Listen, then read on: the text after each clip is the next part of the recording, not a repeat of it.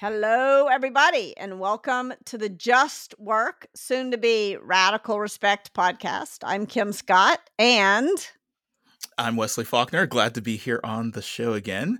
And we have for our guest, Dr. Phil, not that Dr. Phil. Uh, let's go ahead and pass Dr. on to here. Phil. Yes, and let him introduce himself. Doctor, please. Hello, guys. Thank you for allowing me to be on the show.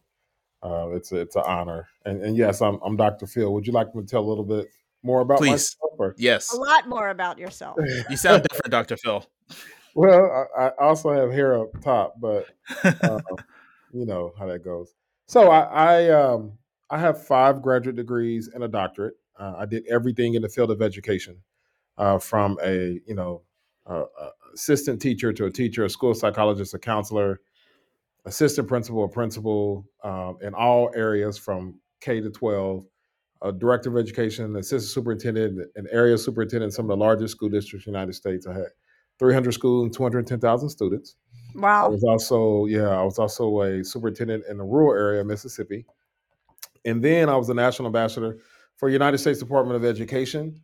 Um, I did a lot of work with uh, Amazon, Apple, um, and I was senior manager at Oracle, uh, and so looked at you know developing health tech and those kind of things.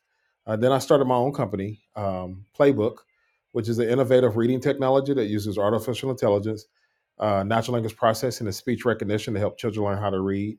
And then in my pastime or my you know for fun, um, it, you know when I'm not building companies, I also have a, a couple of nonprofits. Uh, and then I've been a professor, adjunct professor for about 17 years. Uh, and then also, uh, I have a, um, a psychology company um, that helps schools uh, do a lot of assessment, child find assessments, and, and, and those kind of things. And wow. do you sleep? Yeah. well, I think I sleep, but you know, I also think a couple of hours is, is what I consider sleep. But, oh my gosh. you got more degrees than a thermometer. That's good. That's good. Yeah. And t- so before we jump into, I-, I have a question for you about what's going on with teaching kids to read in Mississippi. There's been a lot written about that lately, and I would love to get your perspective on it. Actually, in Mississippi, um, seems to be leading the way. Yeah, the leading the way in reading. Um, and so when I was a superintendent, I was also there on a task force with the state superintendent. Um, we brought things in there like LETRS. Uh, we looked at changing the instructional model, uh, mm-hmm. providing support. But please understand that um, regardless, there's in the in the entire United States, seventy five percent of fourth graders read below grade level. Uh, wow. Uh, and so yeah, and then that's that's regardless of race, all those kind. Of, when you start factoring a race, it, so that's fourth graders. The the wow. entire population of African Americans, only seventeen percent are proficient uh, at, at, the eighth grade level. So wow, it's, yeah, it's it gets scary. We know that you know that leads to dropouts. Seventy three percent of crime created in the United States created by high school dropouts. Eighty two percent of prison inmates have a reading impairment that just could have been some type of intervention. So the reason why I take re- reading is so serious, I, I, know I'm probably boring you guys, but it's to me it's a level of national security. Um, you know, b- because one, we have the lowest level of dropouts I mean, of uh, high school graduates uh, right now. Um, they're and they're, they're less and less. As a country, we do. As a country, wow. yeah, yeah. Wow. If you think about it, uh, and you know, when they talk about, eh, you know, when you look at the workforce, uh, when you everything is going to be high tech manufacturing and, and, this kind of yeah. thing. And, yeah, and, and, they even said in, in the year 2035, uh, 85% of jobs that exist have not been invented yet but wow. it will have some aspect of uh, technology and reading fluency. So that's why I kind of take that serious. But anyway, though, that's just me. I'm with you. Saving the world. Yeah. one one reader at a time, right? Yes. This reminds me of a podcast that I used to listen to. It was like a series, kind of like Serial. It was called "Sold a Story" by yes A- APM. I, I love that podcast. It like un wrapping the the way that this country has taught kids how to read or taught them Failed. how not to read. Teach. Yes. Yeah. Yeah, yeah. Um, and so this is something that's near and dear to my heart as well. Um, as a person who has dyslexia, I struggle with reading and knowing and hearing the story and how we are not addressing how people read and how people can actually learn the right and proper way to le- read. Uh, I I think you're you're doing a service uh, that is actually um, helping generations of us, and I really appreciate it. No, I appreciate that. Think about so my tools. I'm dyslexic as well, so I was a struggling reader in third grade. You know, my grandmother taught me how to read in fourth grade, and she passed away on my fifth grade birthday. But mm. uh, so let me just just just from a layperson. So my technology it uses speech recognition, and not only and we have no third party tools, so everything you know is our proprietary engine. But not only can we hear speech we can break it down to the phonemic level. So if you read the word bat, we hear b, at, or the lack thereof. Wow. So the reason why that's important, and, and we have a proprietary engine that can actually analyze errors, reading errors, and all those kind of things, and give recommendations and use AI in those. But the reason why that's important is because the only way that we assess reading right now is we quietly have a child read a paragraph or answer multiple choice questions. That's reading comprehension. That's wow. not even basic reading. The issue is that students struggle so much trying to decode that they don't have enough energy to understand what they read, right? Like they're, yeah. They're, all their effort, their brain power is going to decoding. Um, but but yet what we assess and make interventions based off of is reading comprehension. And and just like uh, you, Wesley, I mean, comprehension is not the issue. I can talk to you, we could talk all day. You know, I'm saying, you know, when you're a younger child, comprehension is not the issue. It's it's it's decoding, and, and then especially when you throw in something like dyslexia and there's different forms of dyslexia and you throw that in the mix and it's like that's bananas and on top of that by the way dyslexia uh, children are usually have one of the highest iqs so take that. Take that. oh, well, we don't want Kim to feel bad. Uh, I, I, don't know. I mean, I, I, look. I failed kindergarten too. I mean, maybe I have dyslexia, and because I couldn't learn to read. Uh, I don't know why I couldn't learn to read, but I couldn't. I had a hard time. Oh, in fact, yeah. it's like a, a, a vivid memory. There were twelve mm. boxes of books in the back of the room, and we were supposed to have read one book from each box. Right. And somehow I didn't get this memo. and, and a friend of mine told me at the end of the year that I was supposed to have read these books. And I was like, oh wow, I didn't know that, you know. and and so I went and got the hardest book from the hardest box because that was one my mom had read to me all the time. Right. And I re- read, read it. I had memorized it because I'd heard it so often. I read it to the teacher perfectly and I was like, I'm good. And then the teacher pulled out flashcards. and I didn't get any of it. was a traumatic moment. I was like, I still remember crying till I was hyperventilating. Oh, yeah. Um, oh, yeah. yeah. So I don't. Oh, um, you should get tested. not yet. Seriously, not being able to read by third grade, um, the amount of shame uh, causes yeah. anxiety in children. They actually uh, say that they feel the same amount of shame as a child born to incest. Wow. Yeah. Wow. Yeah, that is that is to be taken seriously. It is. Um, it is. And and we need to we need to do better for our kids. We do. They deserve absolutely. That. Hey, listen. The the problem is children are like I don't know. I think it's twenty five to thirty percent of the population, but they're hundred percent of our future.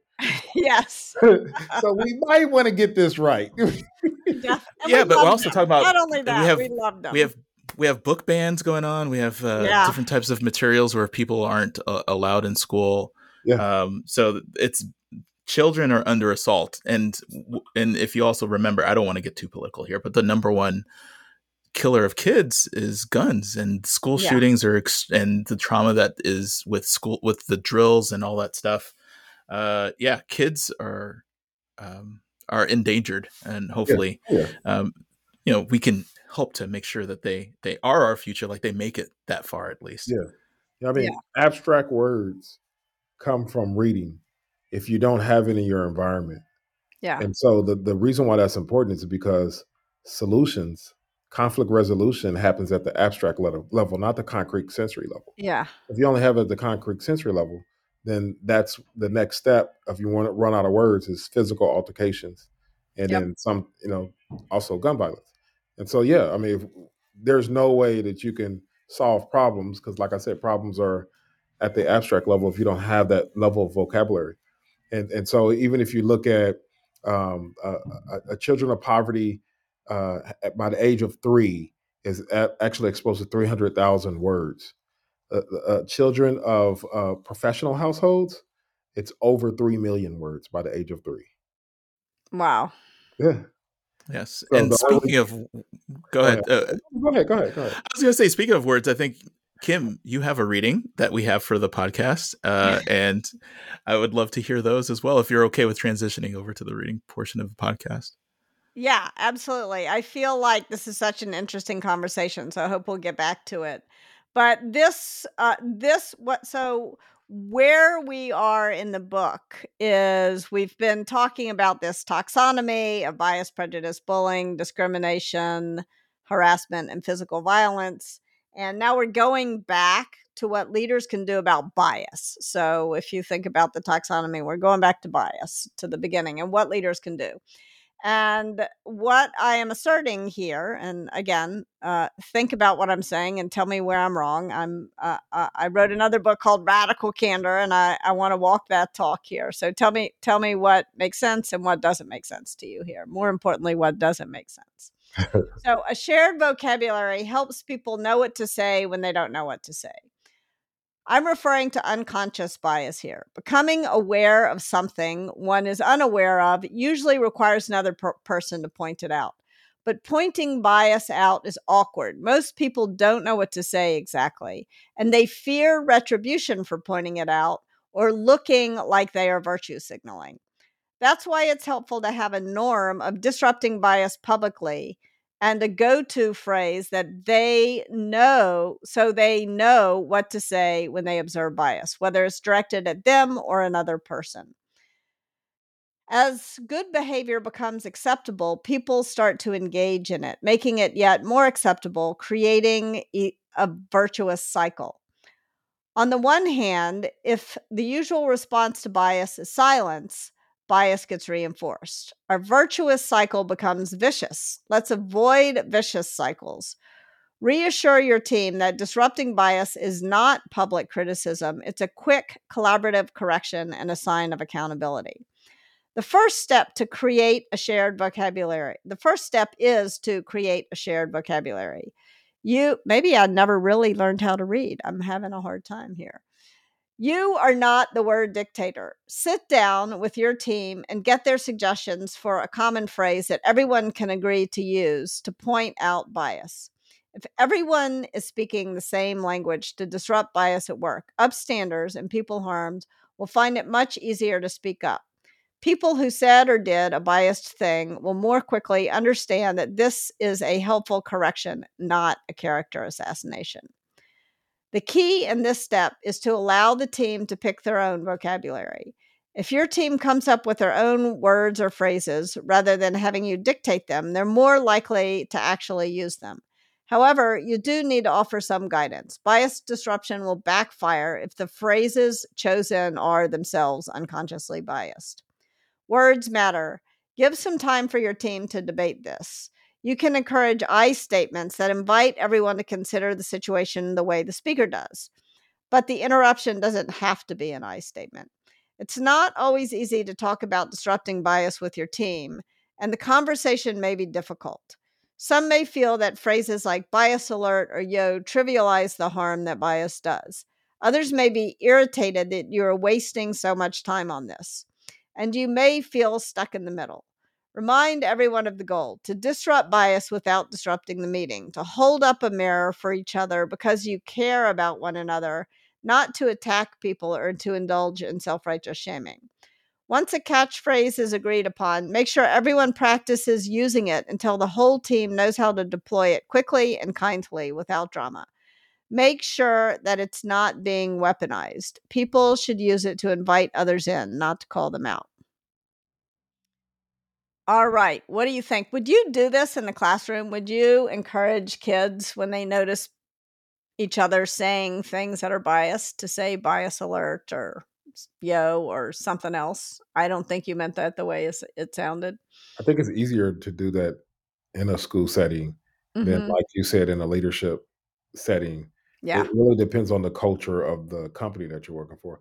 in a school setting, that's that's almost expected to direct teach behavior, to direct teach and pay attention to social emotional character education, those kind of things. Probably use the word ouch.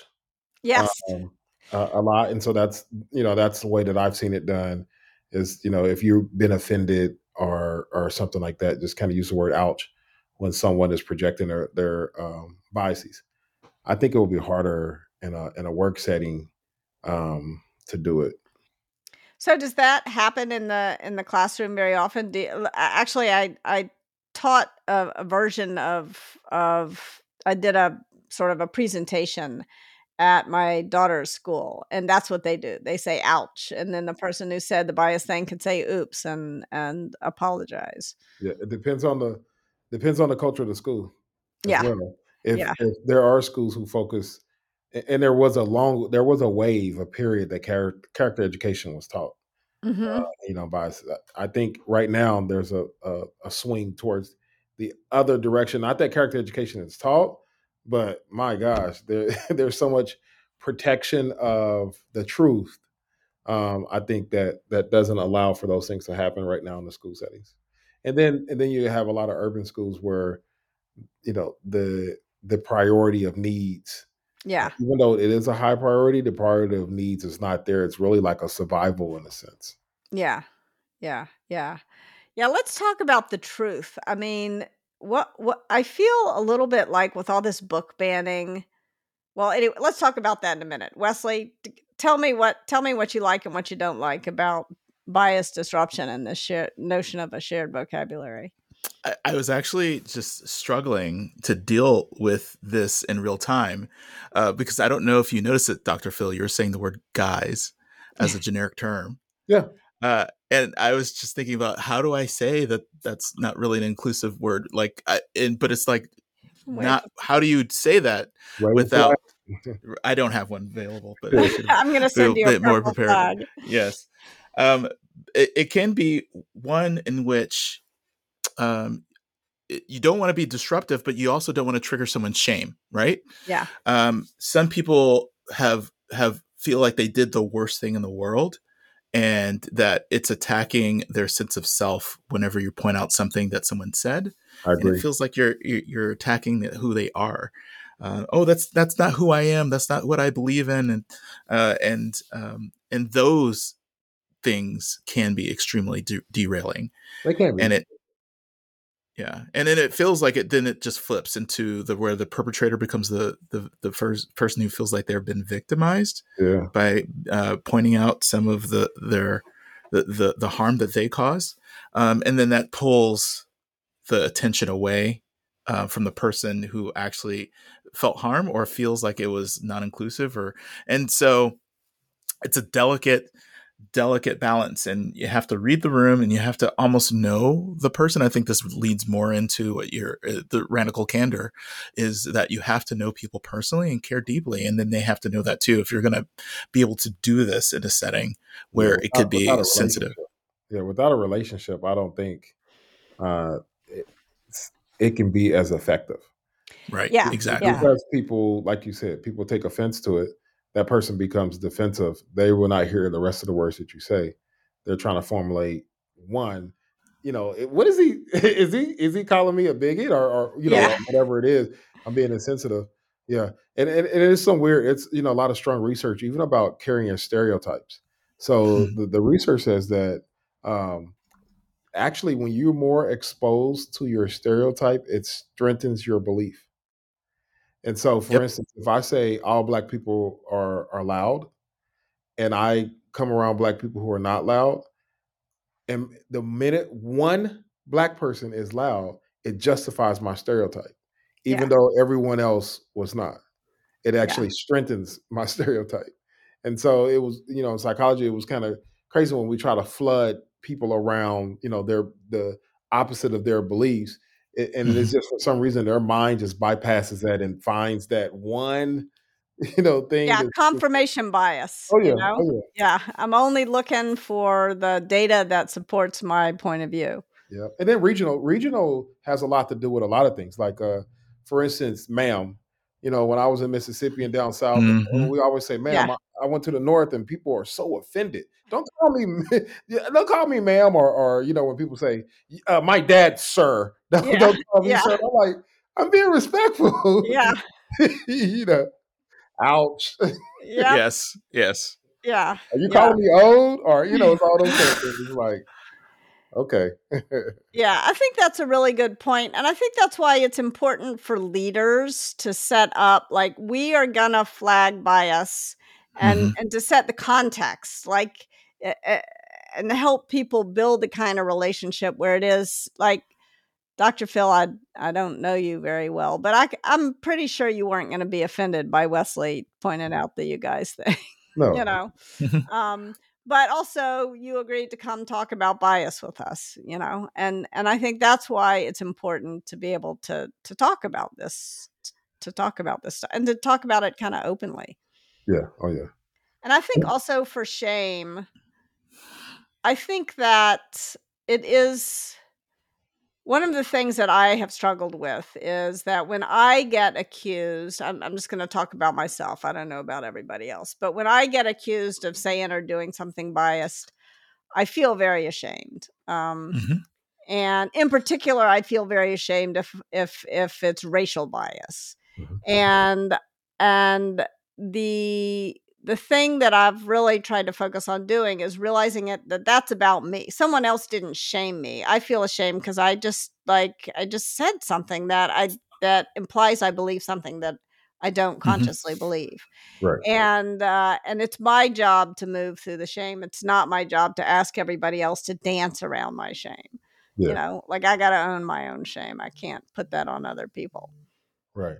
And, and there, there's things of there's things that are sensitive that yeah. even when you try to um, dance around it, it still pokes people, right? Yeah, uh, and it still depends. Like, um, like sometimes when people say, it just depends who it comes from. When people say, "Do I call you black or do I call you African American?" or like, what, what do I? Yeah, it's like.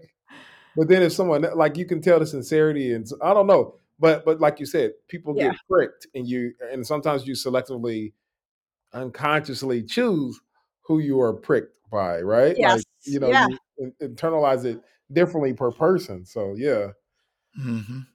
Even uh, uh like you, uh, I don't know if you've seen the movie Get Out, where they say I would have voted for Obama three times. It's just like the yeah.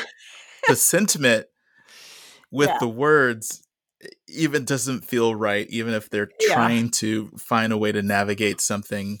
Um, I think it's that uh, you know, like when you're trying to dance with a new partner, you are stepping on each other's toes, toes. and moving in directions that yeah. aren't necessarily going with the beat or the music and then yeah. just finding that rhythm is just uncomfortable on both sides um, but it's worse when one like over indexes indexes like too much on the the other and trying to relate or use things that aren't natural to them in order to kind of come together so yes I, I don't even I, I think I was just off the rails there, but yes. I actually love that analogy. It is because it is kind of like dancing.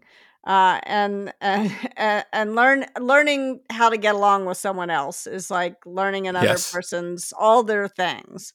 Because you have and, your norms and you have social norms, but then, yeah. like you were saying, Dr. Phil, it depends on where you are geographically that those can be shifted anywhere. And then you also don't know where someone grew up or the the value system they had. It's a big gumbo.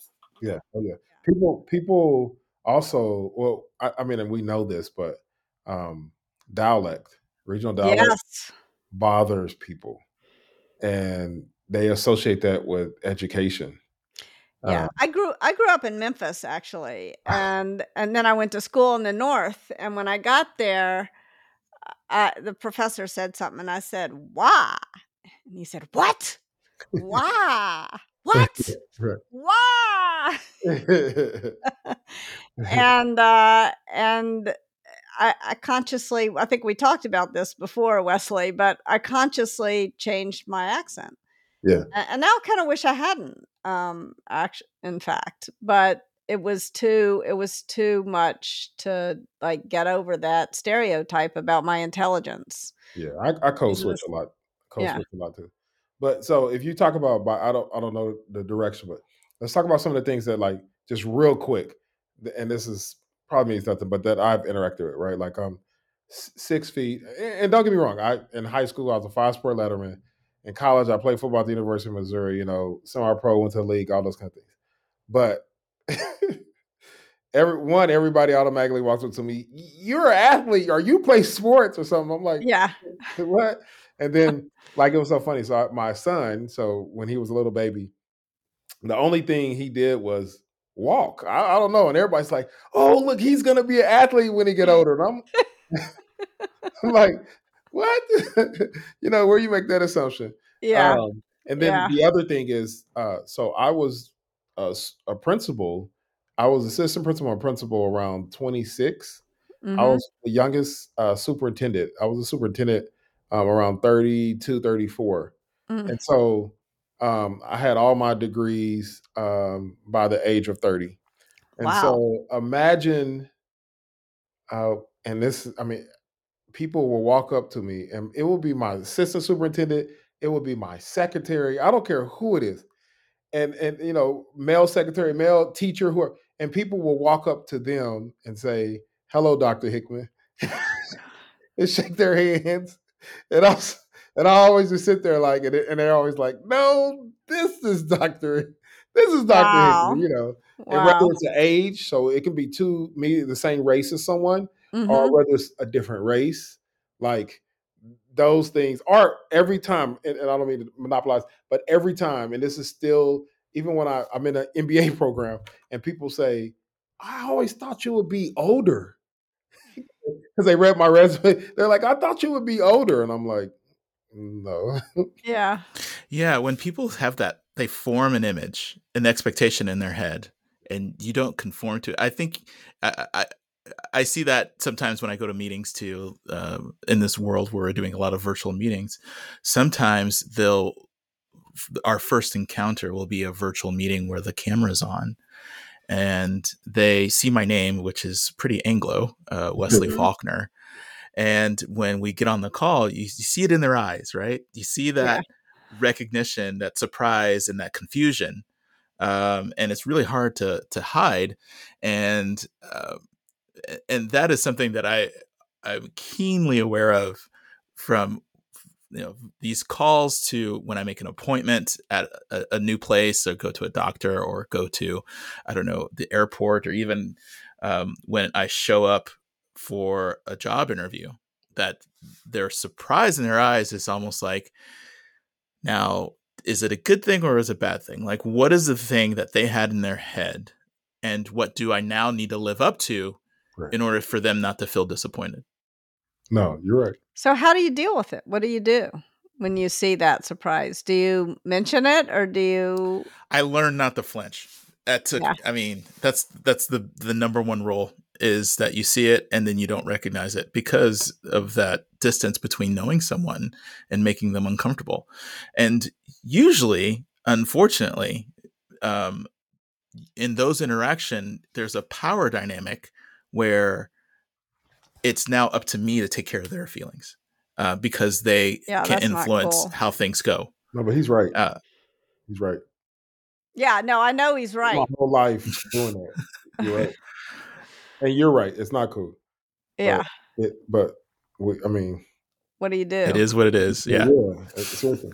Yeah. I mean, the same yeah. thing. When I, you know, I don't embarrass the people for saying I'm Dr. Hickman. I just try to continue the conversation and be gentle to make sure they're not they're not uncomfortable. But he's right. You start to placate to their their uh, emotions and feelings. And sometimes I think the bias, when you point it out, people still can't get over it. Like one time I was, I was on a, uh, I was I, I was on a board of directors, and we had to go into a room where there was a lot of security. And somebody came, and the security person walked in, and he pointed at me, and he said, "You're not on my list." And I said, "My name is Kim Scott." and he looked at his list and he said, There's no woman on my list. and now I know what's going on. I said, Well, my name is Kim Scott. Do you want to see my driver's license? You know? And he's like, There wasn't a woman on my list. wow. Like, but there is. Like what like and i didn't want to you know he's like going to prevent me from going in the room so i didn't want to get angry about it. So again now i'm like trying to gently explain to him that i am kim scott and i am a woman even though he didn't expect me to be. And it's yeah it's it's tricky. Yeah wow. But a name like that also is sometimes gender neutral in other, yeah. other cultures yeah. Like in Asian cultures, Kim is a, you know a, a male. So and yeah. also uh, often Kim is a can be a, a a man. I know several Kims who are men. Who, yeah. Um. Who who who aren't Asian. You know. Yeah. It's, yeah. It's yeah. like a gender. In fact, my name is not Kimberly. It's Kimball. So it's even worse. Wow. Wow. yeah. Or not worse, but it's even more gender neutral. Wow. yeah. Yeah.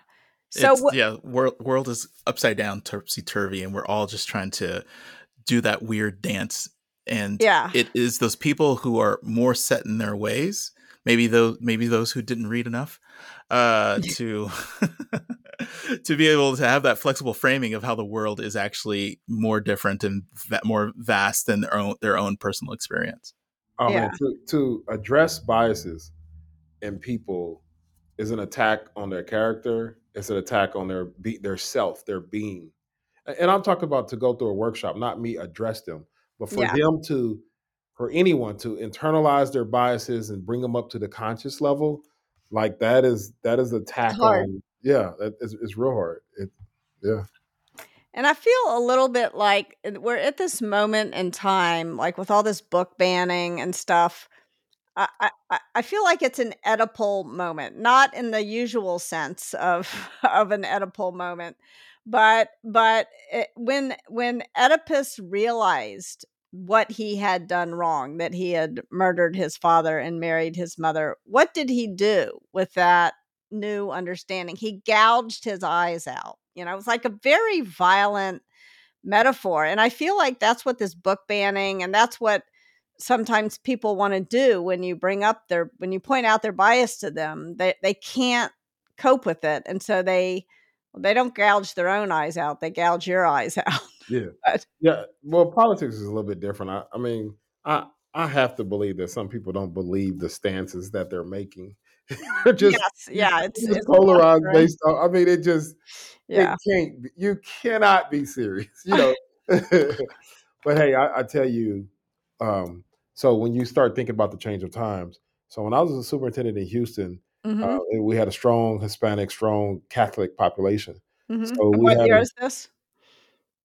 2015. Okay. And we had um, we had a student that one minute in, in, first grade or maybe kindergarten, it was a boy, mm-hmm. and then mm-hmm. second, I mean, in first grade, you know, totally hair, dressed like a girl, mm-hmm uh, wanted to go to the girls' bathroom and all that. And so the, the of course the dads were very upset. Uh, mm-hmm. And immediately my principal had that student go to the nurse's bathroom. Well, come to find out, we in violation of that child's rights. Yeah.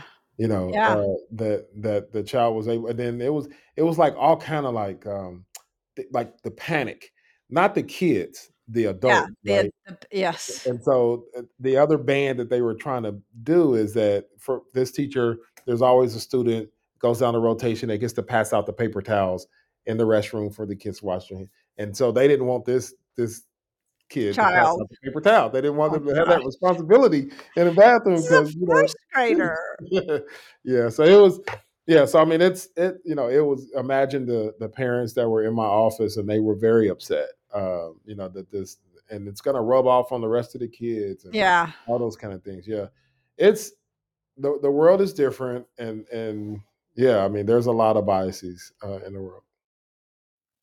Can, can i ask you about something? Because you brought up HISD um, and just recently they it, it the it, the state has taken control of the school system and they're converting libraries into like disciplinary spaces and so there uh, are you still in touch with the the people there do you, do you, have you are you familiar with what's going on uh, related to that I, I did i'm from i'm in touch with people but not that that's going on i didn't I, I grew my... up in Houston, so that's why I heard about it. and I was like, "Say what now?" Gosh. So not only are they like banning books, they're closing libraries and then um, turning them to places of discipline, which is really scary. But yeah, sorry to. So you they they send kids to the library when they misbehave. Yes. Running wow. out of running out of space. wow. No, so closing libraries. So I so I, I go back and forth on closing libraries. Okay. One is these babies are digital natives. Like yeah. at two years old, matter of fact, I promise you, go to a, a store, a restaurant, infants have iPads and phones in their little basket and they're yeah. I yeah. mean, before they even get to one, right? So yeah. this is a true digital native uh, population, and the the paper is us. Like we feel like in order for a child to learn how to read, they have to flip a page. And there's only five ways to learn how to read, and it has nothing to do with the texture of a page or those things. Um, and so, and it's weird because a, li- a library only holds so much, where uh, technology you can you can access any you know uh, text as possible. So some of that stuff is where it, it was almost like the revolution of they stopped teaching cursive in school. Like the older generation, they they are livid that they don't teach cursive, and I'm like, when do you use cursive? To, to make a signature. Well, they they need to learn how to. Well, if, if okay, you're saying we can teach them how to write a signature, we can teach them how to write a signature. And by yeah. the way, I can't read your signature, so so it so chicken scratch counts as a signature. Yeah. But yeah, so it's other things that are. So in other words, I'm just saying it's things that are very polarizing. That it's hard. It's hard because they they tug at your heart. Like we lived through books, the books era. You know, even. I, even my my other my children who are 23 and 18 and 14, they're still kind of hybrid, you know. So yeah. If you, if you eliminate libraries for them, they love holding stacks of books and and reading them. But I'm telling you, this younger generation, it's it's different. That's a good point. That's a good point. Valid point. But you can put computers with internet access media, in media libraries. Yeah. yeah. Media centers. Although people call them media centers and they're still no technology oh, really? Yes. yes. I've been around the United States. Yes. What's in there then? The same. It's just the same. Just, for some reason they just changed the name. It's still I, a library. It's still yeah. a bunch of books, but it's called a media center. Media center. Uh-huh. Okay. and not not an attack attack on books or literature. I'm just saying. Yeah. Yeah. You know, we we also. I mean, it's it's hard. Like I I haven't figured out emotionally that fine line uh, yeah, you definitely couldn't go to a school district. Well, apparently in Houston, but you couldn't go to a school district and take away libraries and, and those kind of things. I think she at least maintain the space. I think space does dictate at least the kind of environment, right? Depending on like cold, hard, you know, windows as opposed to air. I think space does help with getting in the zone.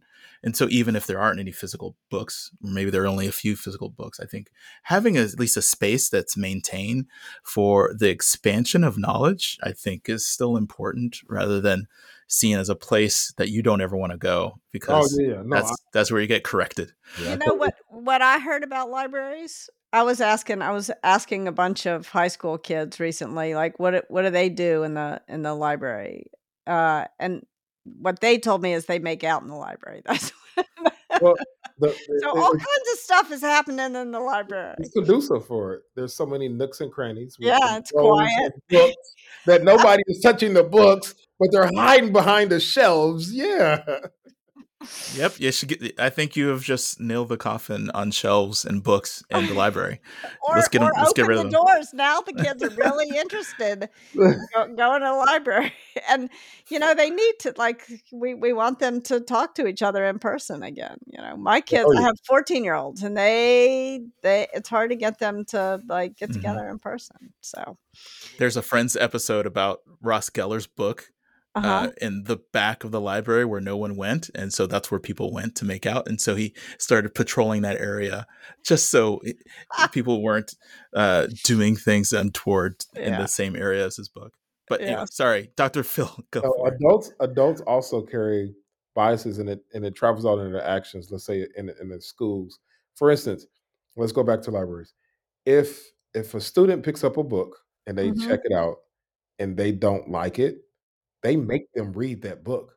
But as an Why? adult, if you pick up a book and you don't like it, you move on to another one. Like, yeah. yeah. It's like, wait a minute. No, the student has to read that book because they picked it up. What? Like that is a way to get to prevent kids from experimenting. But that that is probably 95% of how it's done.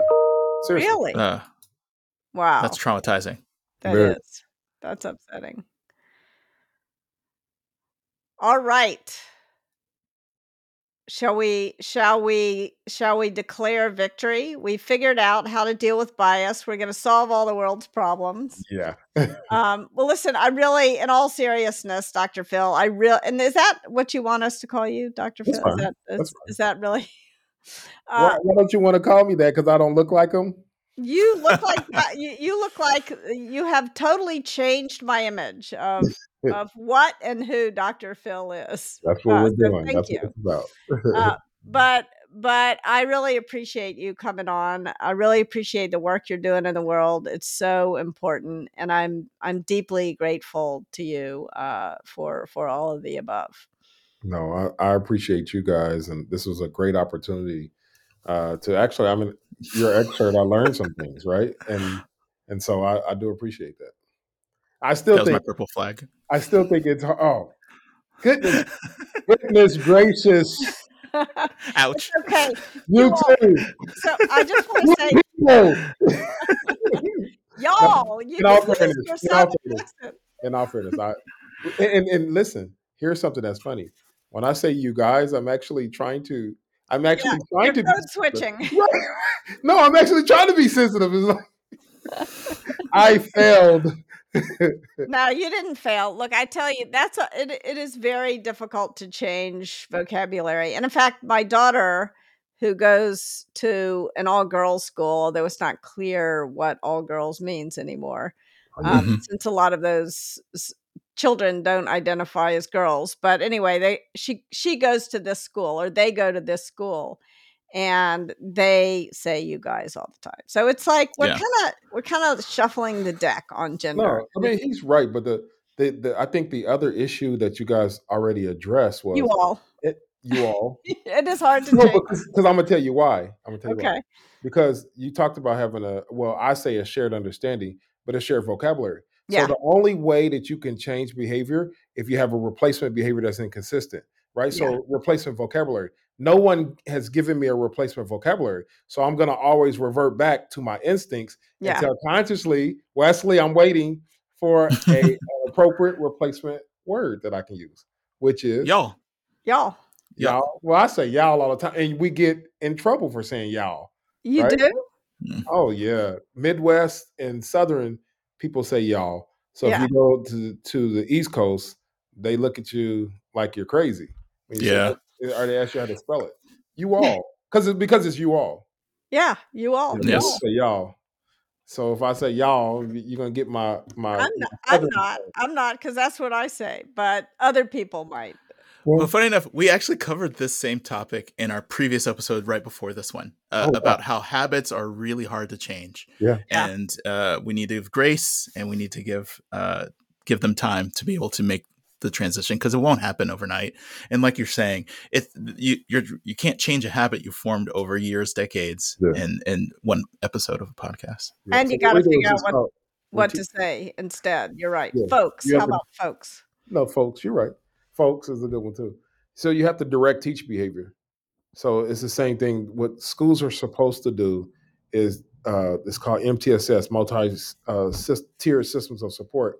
The reason why that's important is if a student is failing in math, what do we do? We give them remediation. If a student is failing in behavior, we kick them out. So the problem is that you have to direct teach behavior and direct teach skills, shared understanding, vocabulary, all those kind of, you know, how to deal with the situation. And other than that, they're going to keep coming back doing it just like we, just like you all have noticed. it, uh, we keep doing the same thing over and over again yeah. until we are taught replacement behavior. So, yeah, it's, words of wisdom. Words of wisdom yes. to end on. We're all struggling in our own way. Yeah, I know I am. Well, thank you so much for joining us. Uh, if people wanted to find you online or hear about this, uh, your startup about learning how to read using AI, where would they go? So one find me is uh, Dr. Phil is on uh, LinkedIn, so you can look me up that way. But um, as far as my website, it's www.plabookeducation.com, and that's Plabook spelled P L A B O O K education.com, and the tool or product uh, for reading is called Plabook. The reason why I didn't misspell it, and I, you know, as a reading tool, I wouldn't misspell a word, but it is a great conversation because everybody asks, you know, why would you misspell a reading word? But because it's a multi-syllabic word, the vowel can scream its name.